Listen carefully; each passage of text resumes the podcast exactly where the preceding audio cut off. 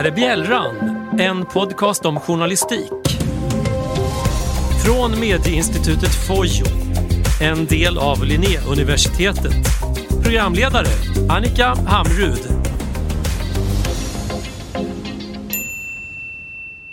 Ring, klocka, ring. Efter nyår skrev Anna Gullberg på Expressen en text om den kapp kappa som Lena Olin hade på sig när hon läste Nyårsklockan på Skansen. Det skulle hon inte ha gjort, ansåg ganska många män och de skrev elaka mejl till Anna om hennes utseende. Alltså inte om Lena Olins dyra kappa Anna Gullberg tillhör annars de tuffa journalisterna som inte bangar. Hon har blivit utsatt för dödshot av såväl radikalislamister, nazister som gängkriminella. Men hon, ändå blir hon väldigt ledsen. Det är de små frågorna som leder till de tristaste av alla läsarkontakter. När hon skriver lättsamt om en kappa eller när hon tycker att även killar ska få vara med i Lions Lucia-tävling. Då får hon kommentarer om sin kropp. Lyssna på henne berätta själv här i Bjällran. Bjällran är en podd om journalistik. Jag heter Annika Hamrud och jag har jobbat som journalist i snart 40 år. Nu är jag anställd på Fojo för att jobba med hat och hot mot journalister. Jag jobbar även med Faktajouren som handlar om den form av journalistik där man faktagranskar sånt som ofta är publicerat någon annanstans än i den egna tidningen. Bjällran handlar om båda dessa ämnen eftersom de hänger ihop. Påverkan i form av hat och hot har dramatiskt ökat i och med digitaliseringen. Detsamma gäller för lögnerna.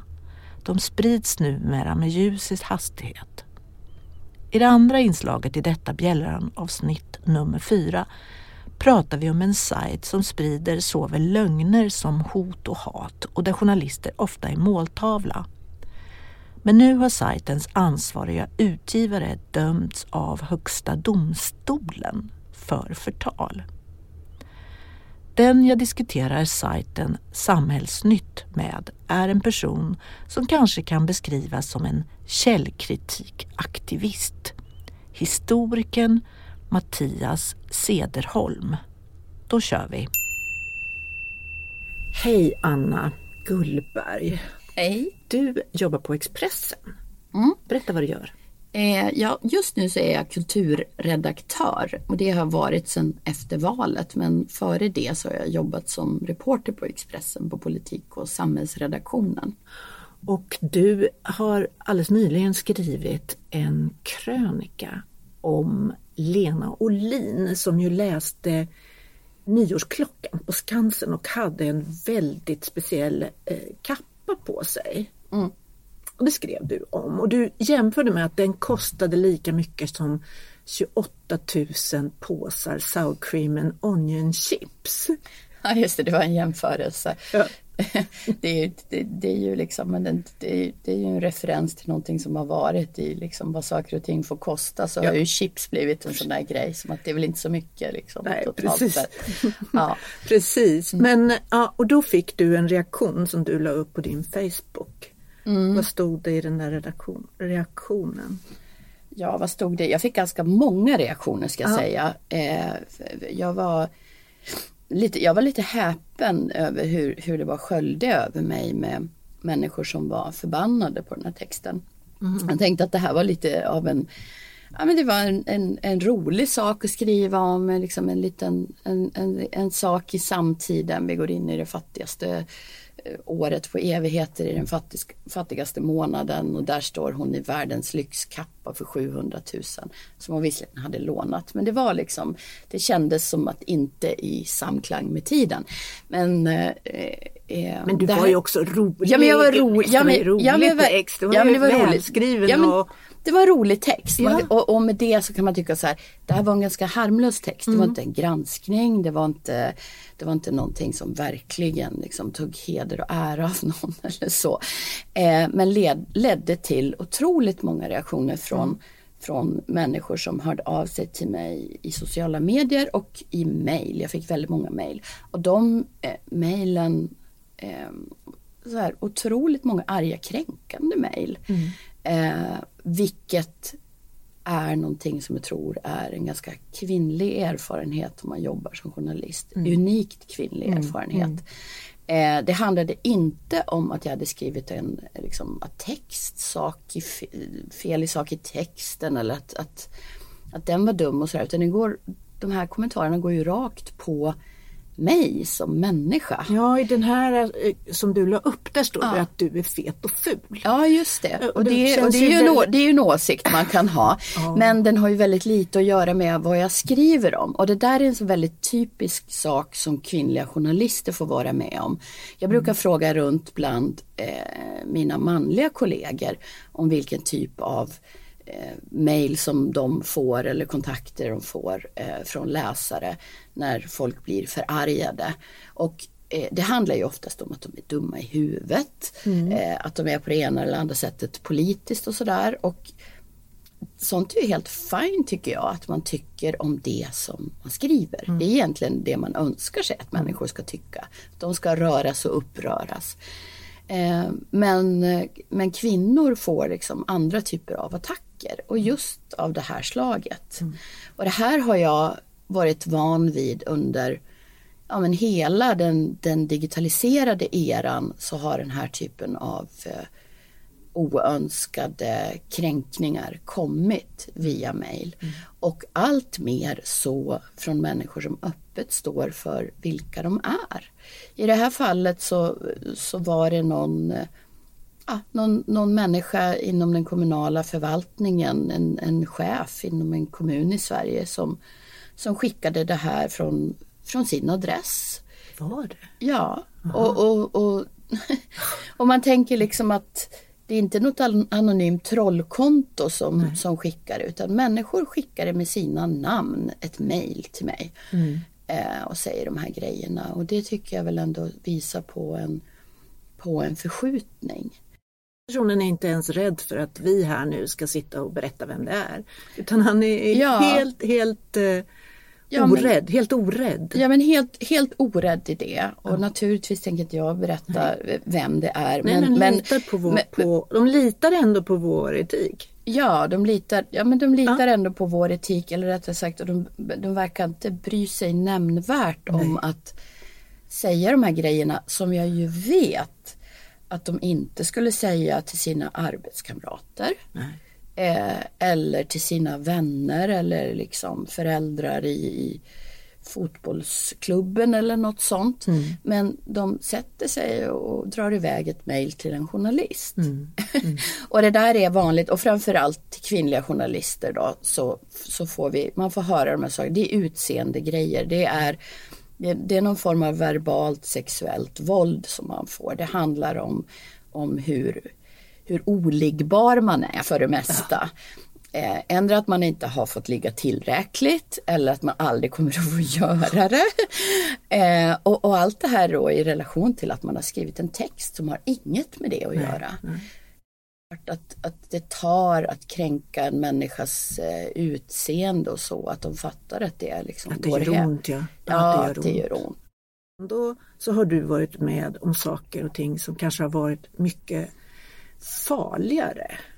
Ja, nej men det, det är väl det som är lite intressant att det här, eh, ska vi säga, lågintensiva eh, verbala våldet som i sig inte är, är vare sig straffbart eller någonting annat eller liksom hot i lagens mening. Det tänker jag ändå liksom, tycker jag är mycket, mer- på sätt och vis har varit mycket mera slitigt och tärande.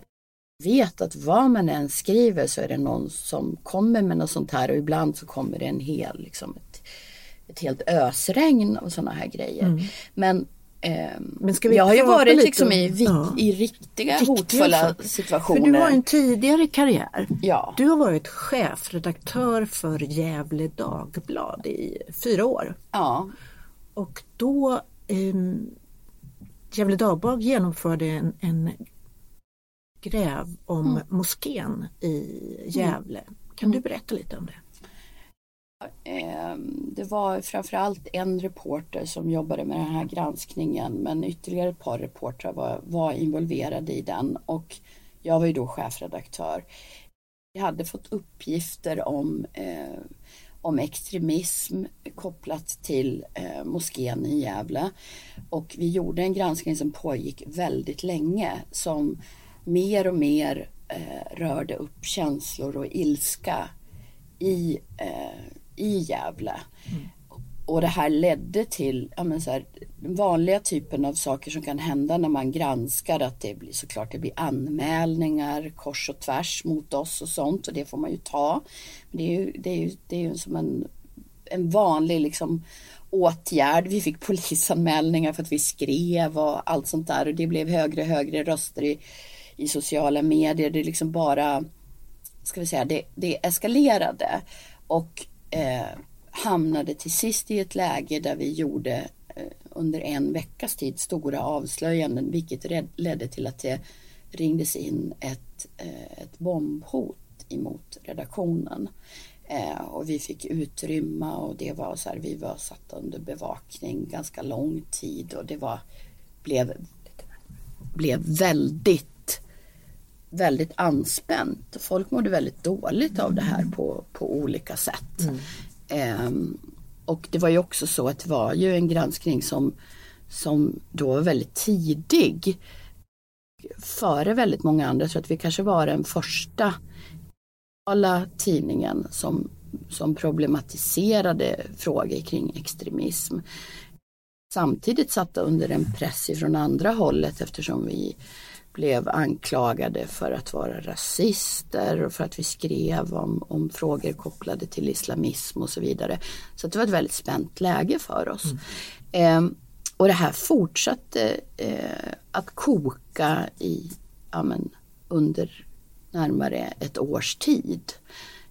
Det ledde till att eh, jag hotades i ett samtal som som en av de här personerna som, eh, som eh, blev, ansågs vara ett hot emot rikets säkerhet mm. yttrade emot mig. Radal Doan som, som då är, är son till Gävle-imamen som också är en av de personerna på den här listan. Ja, tre, ja, tre av dem eh, finns ju i den här Gävle-miljön, tre mm. av de sex. Mm.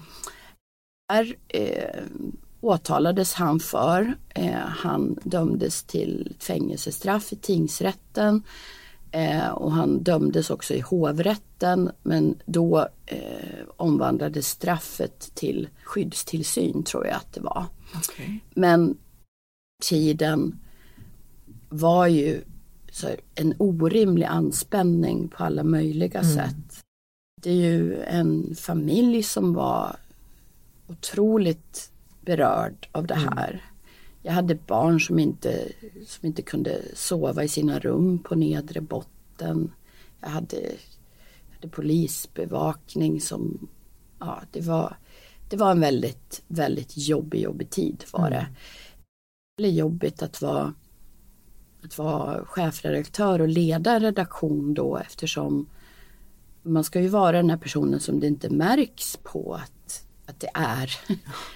Ja. Att det är en, en, en jobbig situation. Mm. Eh, och eh, jag gjorde ju mitt bästa för att hålla såklart personalen undan ifrån det jag gick igenom. Mm. Det var ju ingenting som jag pratade med någon om. Det var också väldigt viktigt att, att alla skulle kunna känna att vi skulle göra vår journalistik så bra som det bara gick. Mm. Och det rädda människor gör inte bra journalistik, Nej. kan inte utföra sitt jobb. Det är därför det är så allvarligt med hot emot journalister. Mm. Just därför att det har en effekt av att man ganska snabbt känner att ja men det här, ska vi verkligen göra det här? Det, jag tror att det är sällan som journalister säger ja men jag blir för rädd för att göra det här men man hittar en massa andra vägar och mekanismer. Att kanske det här vi har skrivit för mycket om det här ämnet nu ja. eller ja det här är, det här är liksom eh, det, det, finns andra viktigare stories som måste ut. Det finns en massa mekanismer mm. som, kan, som mm. kan träda in.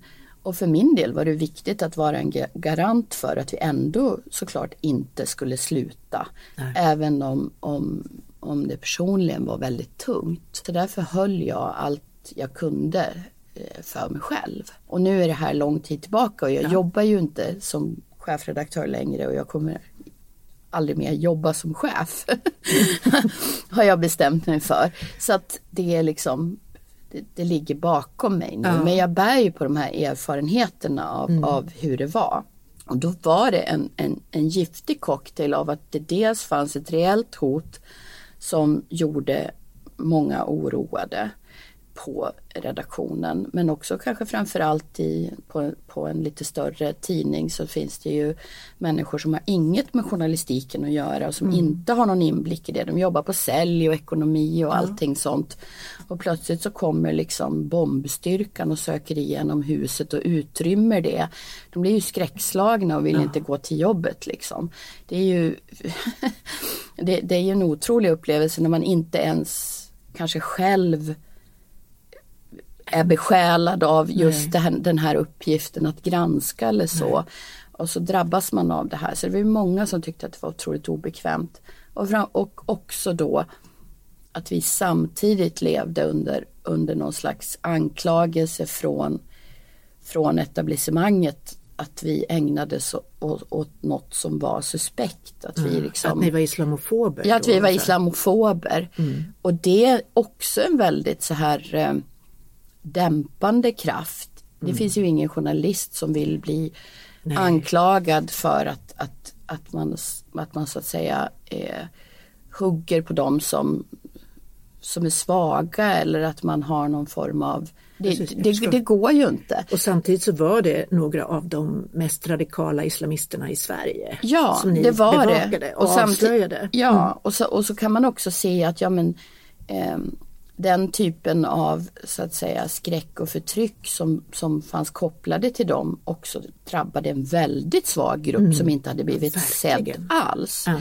Så, eh, men, men där och då så var det sådana saker som, som bubblade. Men jag kan ändå känna så här att det är ju ändå, hur ska vi säga, för mig både taggande och meningsfullt samtidigt som det var väldigt slitigt och drabbande. För det är ändå då som man kan känna att ja, men det här är ju på grund av att vi har, gör en journalistik med, med stark sprängkraft mm. som är viktig. Mm.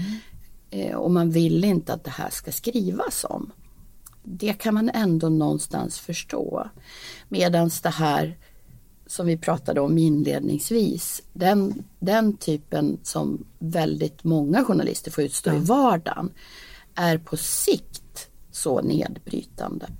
Där det kommer och jag tänker att var och en som sitter där ute och skickar de här mejlen bara tänker att de är en frustrerad enskild liten människa som bara vill sticka till. Mm.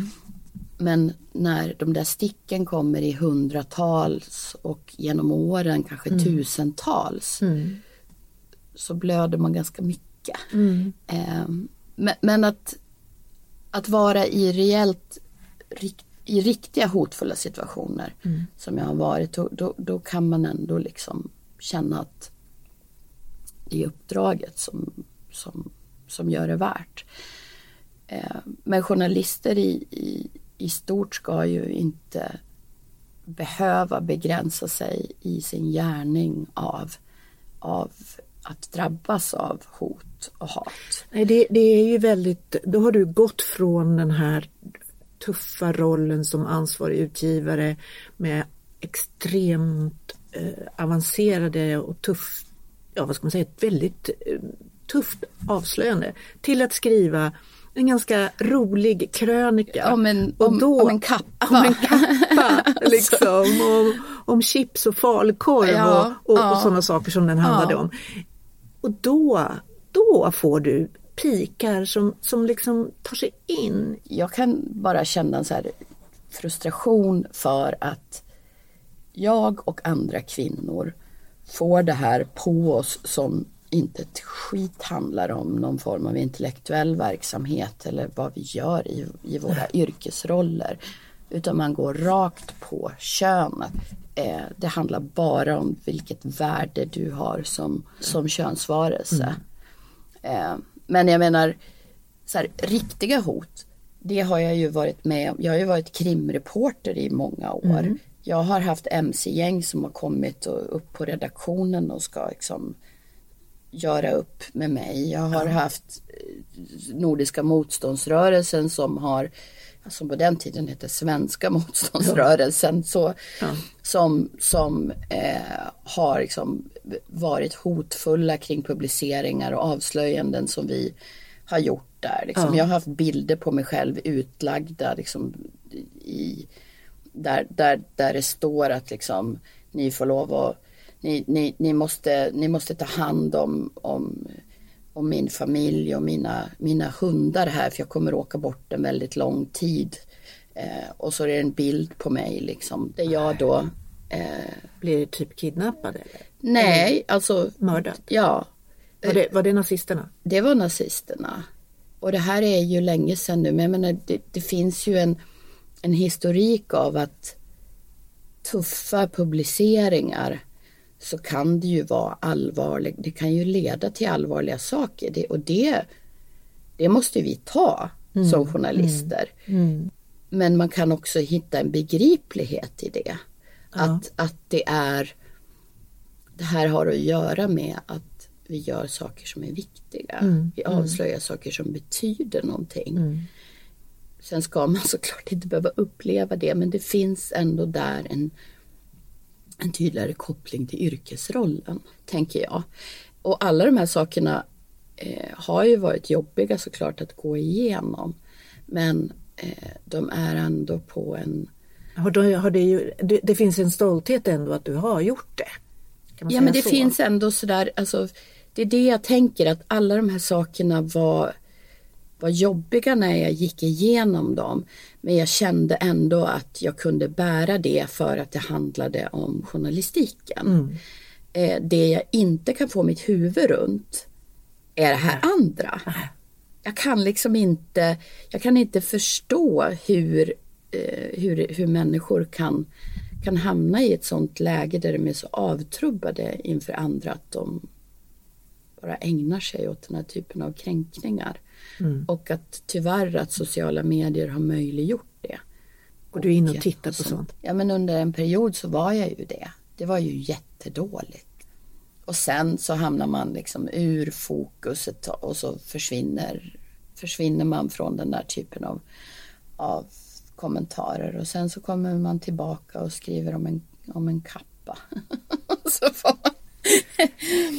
ja, men ja, det är ju inte bara, den, det är inte bara med den här kappan. Alltså det är ju i stort sett varje gång som man får någonting. Man kan skriva om någonting som är helt icke utseende relaterat och det är ändå inte ens intellekt det är fel på. Det är ens kropp. Det är en totalt kvinnlig erfarenhet. Pratat med, med programledare på SVT som, som är män som egentligen blir bedömda i, i rutan varje vecka. Och eh, de, får, de får inga kommentarer om sitt utseende. Det är Nej. inte det liksom. Nej. Jag känner kvinnor som sitter i samma roll. De får ju den typen av kommentarer Hela tiden. Ja. hela tiden. Och det, det, det, är liksom, det verkar inte finnas något stopp på det. Ehm, men det är ju beklagligt. Vad ger du för råd till, till yngre journalister som vill eh, synas i spalterna? Ja, alltså man, man får ju man, man får bli liksom lite mera hårdhudad men vissa saker ibland så kommer de ju åt den, så är det ju. Mitt bästa råd är ju så här, googla inte dig själv. Nej. bryr, dig- bryr dig inte om för mycket om vad folk skriver på sociala medier. Är det någon som skickar något mail till dig som innehåller liksom spår av, av det här, bara liksom ta bort den, liksom blocka den adressen så att du inte får flera som håller på och skickar till dig. Jag har ju många som har följt med genom åren som, som fortsätter liksom att, att skriva. Eh, och ett tag så tänkte jag att ja men de måste ju kunna få skriva och kontakta mig och så. Men varför skulle de göra det liksom? Det, det finns ju ingen anledning att de ska behöva göra det. Jag, jag tror att man får hitta olika strategier för att skydda sig ifrån det där. Mitt bästa tips, jag har ju faktiskt ett bra tips, det är att varje gång som någon skriver ett snällt mejl mm. som, som, som är vänligt eller berömmande eller uppmuntrande. Skapa en liten, skapa en liten mapp och spar dem. För mm. de glömmer man så himla fort. Mm. Och de är liksom, ja men så här, det finns människor ändå där som uppmuntrar en i det man gör. Men man kommer som alltid ihåg allt det som är, som är det dåliga liksom. Anna, jag ska tacka dig så mycket för att du öppnar dig så mycket och ger de här väldigt bra råden. Ja, jag vet inte om de är så bra råd, men det är en del av erfarenheten som jag vet att jag delar med många. Och jag, jag tänker att man också kan känna någon slags styrka i att vi liksom, ja men vi är många som råkar ut för det, men vi kan också försöka välja och eh, försöka låta bli att, att det når oss. Så.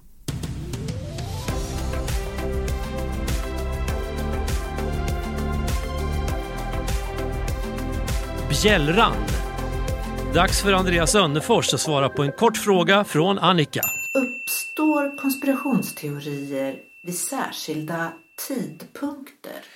Vad vi kan se historiskt är att konspirationsteorier dyker upp i samband med samhälleliga kriser. Och eh, idéhistoriskt så började det med franska revolutionen kan man säga. För det var en sån stor förändring av samhället. Så människorna behövde ha förklaringar. Hur kunde det komma sig att inom fyra år kyrkan och kronan som hade styrt Frankrike under hundratals år plötsligt blev omkullkastade. Eh, och sen kan vi se att den här, den här rädslan inför de här kriserna upprepar sig under de senaste 200 åren vid eh, särskilda ögonblick. Till exempel efter första världskriget. Flera stora riken går omkull. Eller under kalla kriget när det är en väldigt stark eh, världspolitisk polarisering. Och så kan vi se det nu också sen 2001, alltså sen 9-11 som, som blev i ett amerikansk kontext en, en stor kris som man behövde förklara. Eh, och sedan dess har kriserna avlöst varandra. Finanskrisen, flyktingkrisen den så kallade och sen covid och Ukraina-kriget nu.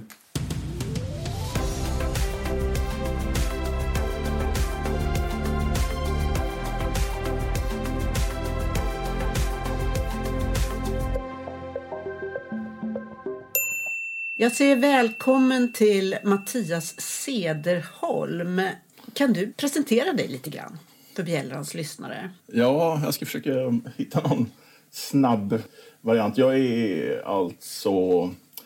alltså jag jobbar på ett litet företag som heter Alefonti och vi är liksom konsulter i ja, det man kan kalla för digital källkritik och medieinformationskunnighet. Jag håller på med research och utbildning framför allt eh, i de frågorna gentemot lärarkår, eh, bibliotekarier, journalister och andra. Sen är jag väl lite så här småkänd inom de berörda branscherna för en Facebookgrupp som jag driver eh, lite grann parallellt med, med det här arbetet. Då. En grupp som heter Källkritik, Fake News och faktagranskning. Där vi försöker följa just de här ämnena, alltså forskning och aktuell debatt och relevanta händelser och sånt där. En grupp som har blivit ganska stor ehm, och har varit spännande eh, att ja, använda sig av i, i det här sammanhanget. Anledningen till att jag bjuder in dig idag är att det kommit en dom i Högsta domstolen om grovt förtal. Och den som är dömd är en ansvarig utgivare som heter Mats Dagerlind och han är utgivare för en sajt som heter Samhällsnytt. Kallas ofta också Samnytt. Jag eh, har haft kontakt med Mats Dagerlind längre tillbaks i tiden.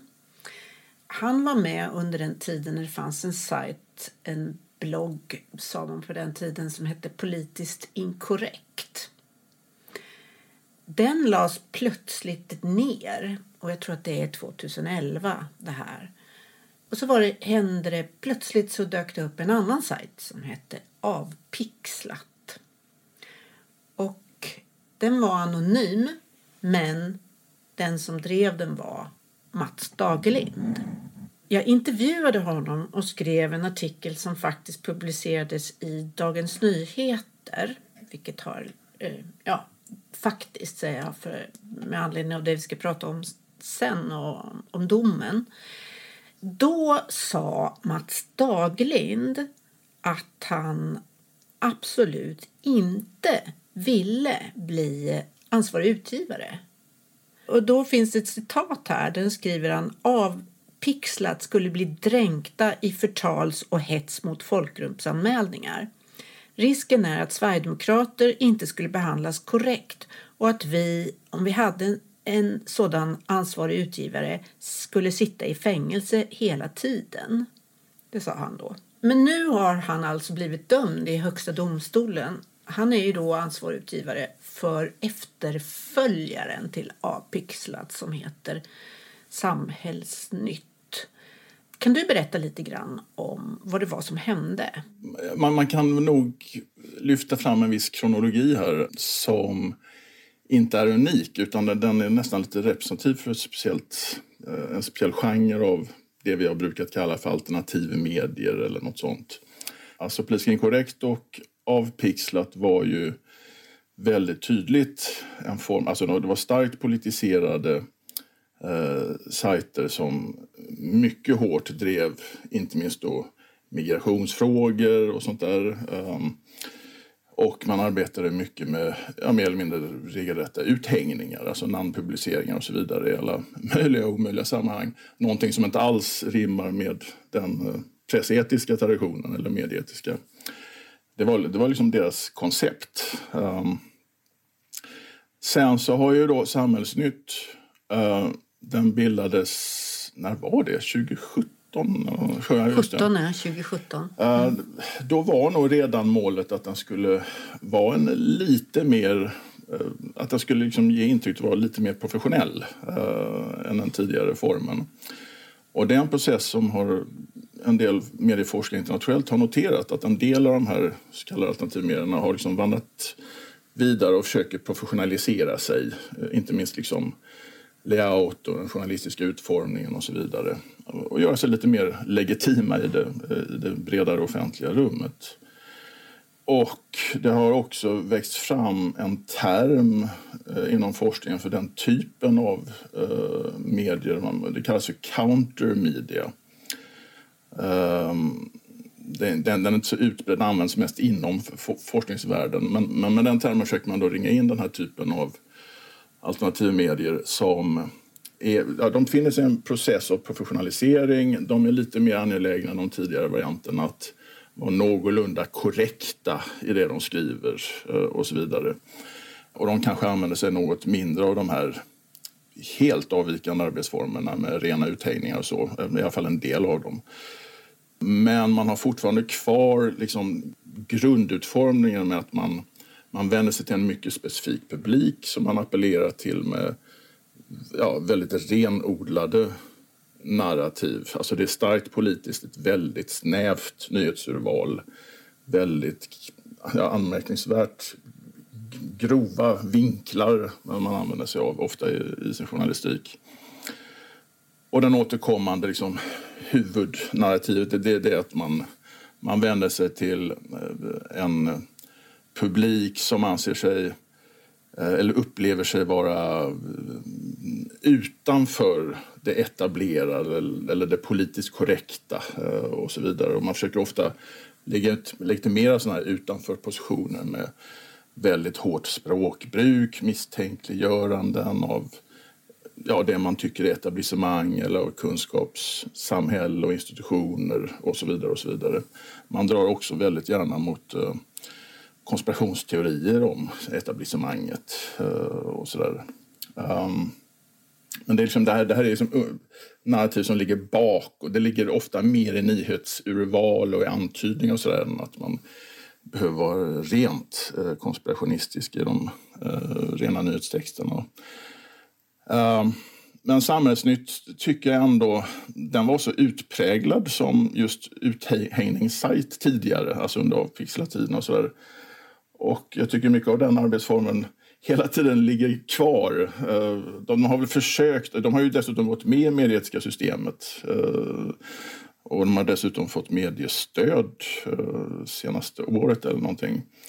Så de har, det har väl varit liksom en, ytterligare ett steg i den här professionaliseringsansatsen. Men eh, det, det, jag kan tycka att det inte riktigt bär hela vägen. Utan man, man anar de gamla. Det är ju samma människor fortfarande till stor del som är med, som arbetar, inte minst Dagerlind själv.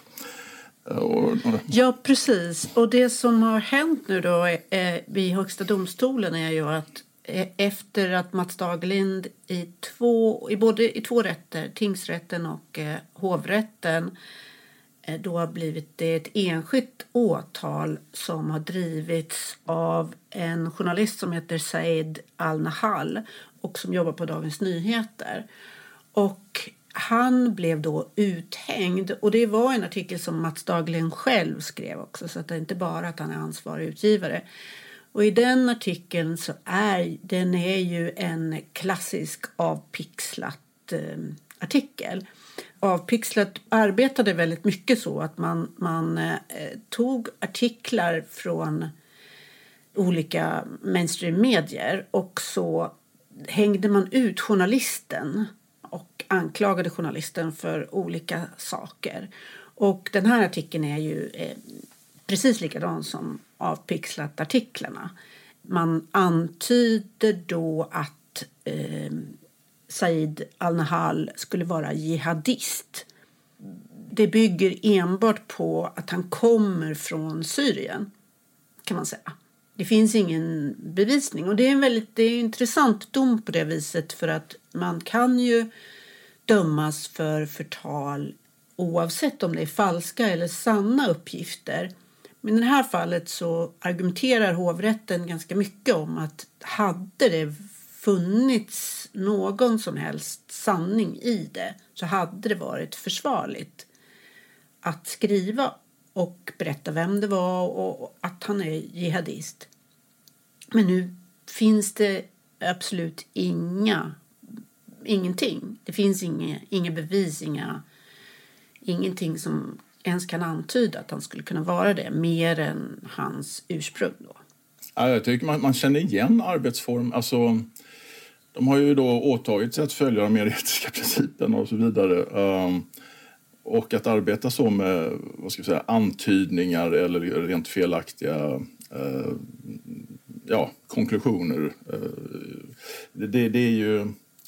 Ja, det påminner ju mer om den gamla tiden, eh, får man ju säga. Och det är inget nytt även under samhällsnytts tid. Eh, det här med ganska anmärkningsvärda påståenden i anslutning till att peka på både offentliga och icke-offentliga personer. Eh, till exempel var det en period, det var väl 2019, så var det ju en av alltså dåvarande Egor Putilov, som jag inte vet om han är kvar längre. Eh, men då, då hade han ju nästan en, en kampanj i Samhällsnytt mot eh, MSB och eh, namngivna tjänstemän där om hur de planerar någon kupp i landet och så vidare. Uh, då, väl inte, då hade Samhällsnytt ännu inte gått med i mediesystemet. Men, um, hade, och tjänstemän har ju inte för vana att anmäla för förtal och så vidare. Um, men det har nog gjorts ett och annat även under de senare åren som egentligen hade kunnat leda till sådana här domar om, om det hade följts upp, ehm, är min, min bedömning. Det som jag personligen tycker är bra med sådana här domar som eh, HDs det är att det blir lite riktningsgivande och på sätt och vis ett prejudikat. Eh, och inte minst att det blir mer allmänt bekant att man kan gå den vägen. För det är väldigt många som inte riktigt känner till förtalslagstiftningen. Och, Eh, och en del vågar ju inte, i vilket fall går den rättsliga vägen, det är inte det, det lättaste. Um, men jag, det här är en diskussion som jag tycker bör föras mer allmänt. Både om vad såna här medier, den här typen av medier kan ta sig för, men också vilka möjligheter som finns att agera emot. Alltså den kunskapen behöver spridas mer, eh, helt enkelt. Precis. Nej, men vi här i podden Bjällran, vi tar ju upp just hot och hat mot journalister. Och här är ju eh, ett ganska... Ja, det är, det är väldigt intressant att det har gått upp ända upp till HD, det här fallet då där man har, en journalist har blivit uthängd på det här viset och faktiskt har, um, har det blivit en, en uh, dom uh, som stöds i HD. Och eh, vi ska väl se vad det kan bli för prejudikat, vad det kan leda till. Men det är väldigt intressant i varje fall, helt klart. Att de blir eh, fällda i pressetiskt eh, kanske inte riktigt har samma effekt. Det här är ganska stora pengar också. Eh, och eh, Samnytt ser det ju som att det är en komplott förstås mot dem för att de ska, att de ska eh, dräneras på pengar för att det blir ju dyrt och man måste betala mot eh, partens eh, rättegångskostnader. Sen finns det ju ett slags, eh, vad ska vi säga, eh, ett större paket. Alltså även när det gäller det medieetiska systemet så Alltså får man många... Alltså, Sam, Samnytt har väl fått några fall av klander de sista åren. Ja, det har de. Och det har väl förts en diskussion från medieombudsman med flera att eh, man kanske skulle ändra lite i systemet så att eh, får man mycket klander och liksom inte verkar bättra sig så skulle det möjligen kunna finnas en uteslutningsmöjlighet. Det har väl inte tagits något beslut i den riktningen men, men det, det är väl en rätt rimlig diskussion egentligen om någon är liksom ständigt återkommande under lång tid. Att det skulle kunna vara en, en väg att gå.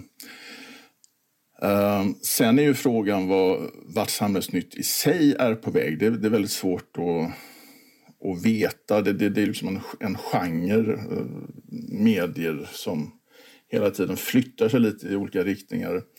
Jag har noterat en sak när det gäller eh, läsningen eller delningen av Samnytt. Alltså sista året eller åren har de ju gått mot eh, att vara en betaltjänst. Alltså delar, de har en sån här plustjänst Ja. premiumtjänst för betalande. Och jag tror det är det som har lett till att man idag inte alls ser samma grad av delningar av artiklar från Samnytt i stora politiserade Facebookgrupper och liknande som eh, för ett par år sedan. Jag, jag tror att de når färre läsare idag, eh, faktiskt. Och det anar man väl också när man tittar i såna här Reuters Institutes årliga eh, vad ska man säga, enkät, ja, enkätstudier över mediekonsumtion. Inget, ingen drastisk nedgång, men en tydlig nedgång. Jag har svårt att tro att den bär sig jättebra ekonomiskt på enbart eh, prenumerationsdelen. Kan det vara så att de eh, har förlorat i och med att eh, Riks, då Sverigedemokraternas, mer, där de är mer tydligt ligger bakom, att det är de som har tagit lyssnare, tror du? Eller tittare? Ja, alltså överhuvudtaget så det, har vi ju en ganska stor flora av sådana medier nu. Vi har även de här Exakt 24 och alla möjliga som rätt mycket slåss om delvis samma publik, så att säga.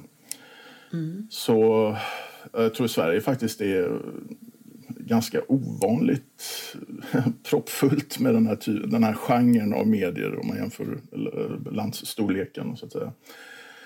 Eh, Så det, jo, det, det är nog lite st- strid om publiken och resurserna me- mellan de här olika. Ja, precis. Och Exakt 24 den drivs ju då av hans gamla järnrörspolare Erik Almqvist. Ja.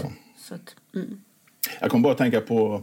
Eh, jag noterar, jag kom, ihåg, kom på att eh, program, radioprogrammet eh, P1 Medierna de hade ju ett avsnitt, eh, eller ett längre inslag om Samnytt.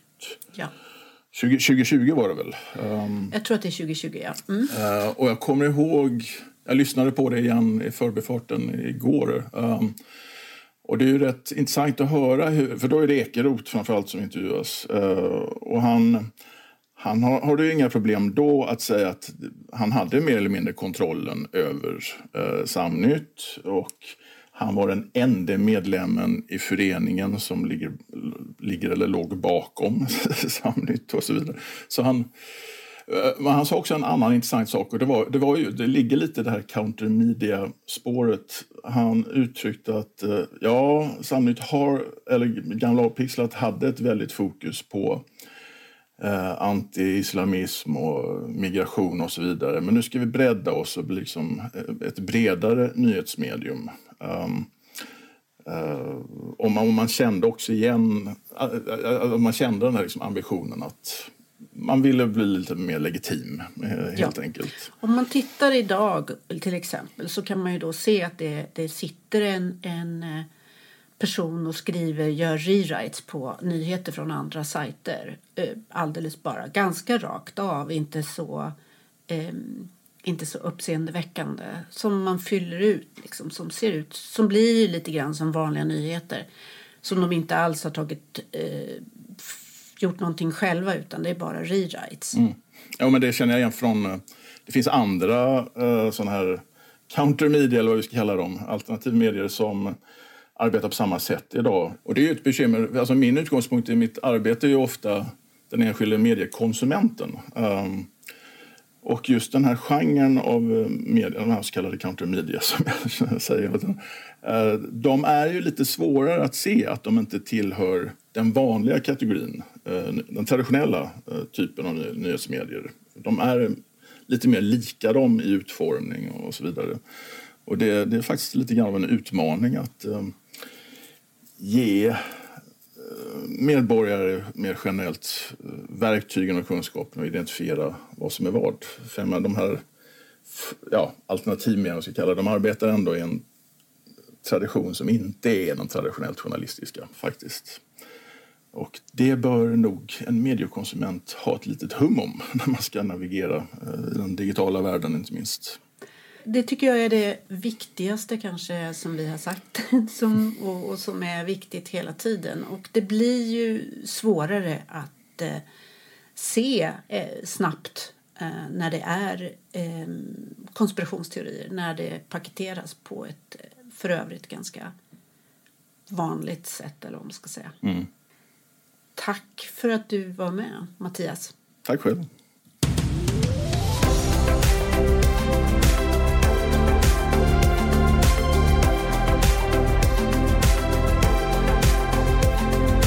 Du har just hört ett avsnitt av Bjällran, en podcast om journalistik. Från Medieinstitutet Fojo, en del av Linnéuniversitetet. Vill du komma i kontakt med redaktionen? Mejla i så fall till bjallran.fojo snabela eller nu.se